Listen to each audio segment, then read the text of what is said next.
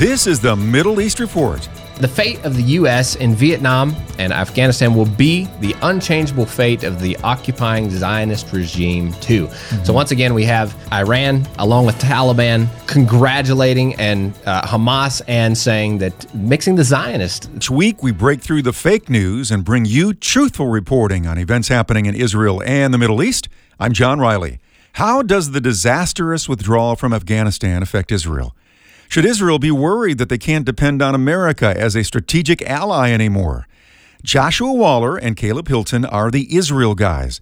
They live in Israel's biblical heartland and have spent the last 17 years connecting people to the true and authentic stories of Israel when the Taliban has a victory, it's a victory for Iran. It's a victory for all the Muslim uh, terrorist Islamic groups in the world. And this is what we're seeing happening right here. It's a victory for Hamas when the Taliban, same same story. Uh, so because of this, it's it's like a shot in the arm. It's like a mm. boost to the terror efforts uh, here, literally in the land of Israel. Uh, so that's that's the biggest thing that I see. I mean, because they're, they're, not like overly connected. It's not like they're sending money back and forth, and like, we don't see that. Right. At least we don't know about it. But I think what the biggest thing is is it's a victory in the region for the cause of Islamic jihad, right. and that's that's the biggest issue. And I believe in the Arab world, uh, it's like they've got the smell of blood, and it's like this is time right. to fight. We have a victory for Allah's name, right? Now that now we have to very be very watchful and careful security forces around the world about terrorist attacks global. This right. is this is getting potentially. I think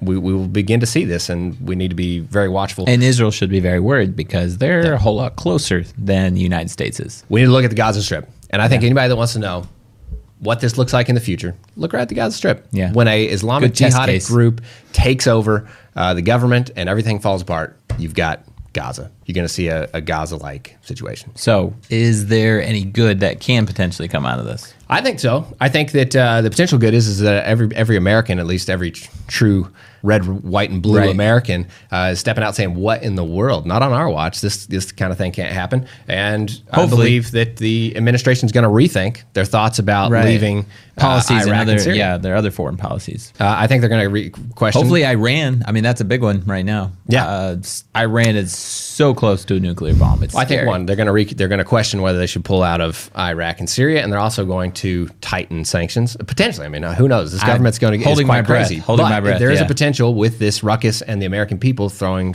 such a fit over like mm-hmm. what in the world? We're just pulling out on people we really had trust in us. Right. Uh, there's potential that uh, the Biden administration will try to tighten and look strong. Uh, in these regards, which that majorly affects Israel. Israel needs America right now to stand up against Iran. That is a major threat in the region, right. and America needs to tighten those sanctions. I want to uh, read a quote from Arlene Kushner out of Jerusalem that I think sums this whole whole topic up really well. Uh, quote Americans will get over the humiliation they may feel about the disaster in Afghanistan, but allies like Israel must draw conclusions about the decline of the United States as a world power. Washington is giving every indication that it is a declining world power, drifting into an incoherent and ineffective stance against Iran's terrorist threats and nuclear ambitions, as it has done in Afghanistan. We hope and pray that this is not that this will turn around, like you're saying, and that um, the United States will rethink their policies in Iran and Iraq and Syria.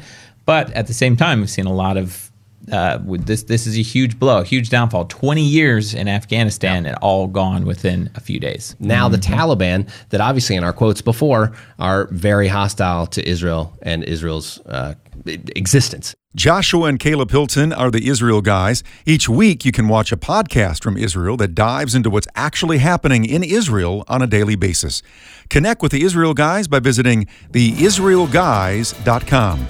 That's theisraelguys.com. That's the Middle East Report. Each week, we break through the fake news to bring you truthful reporting on what's happening in Israel and the Middle East. Don't forget, podcasts of this show are available at afr.net. That's afr.net. I'm John Riley. Thanks for listening.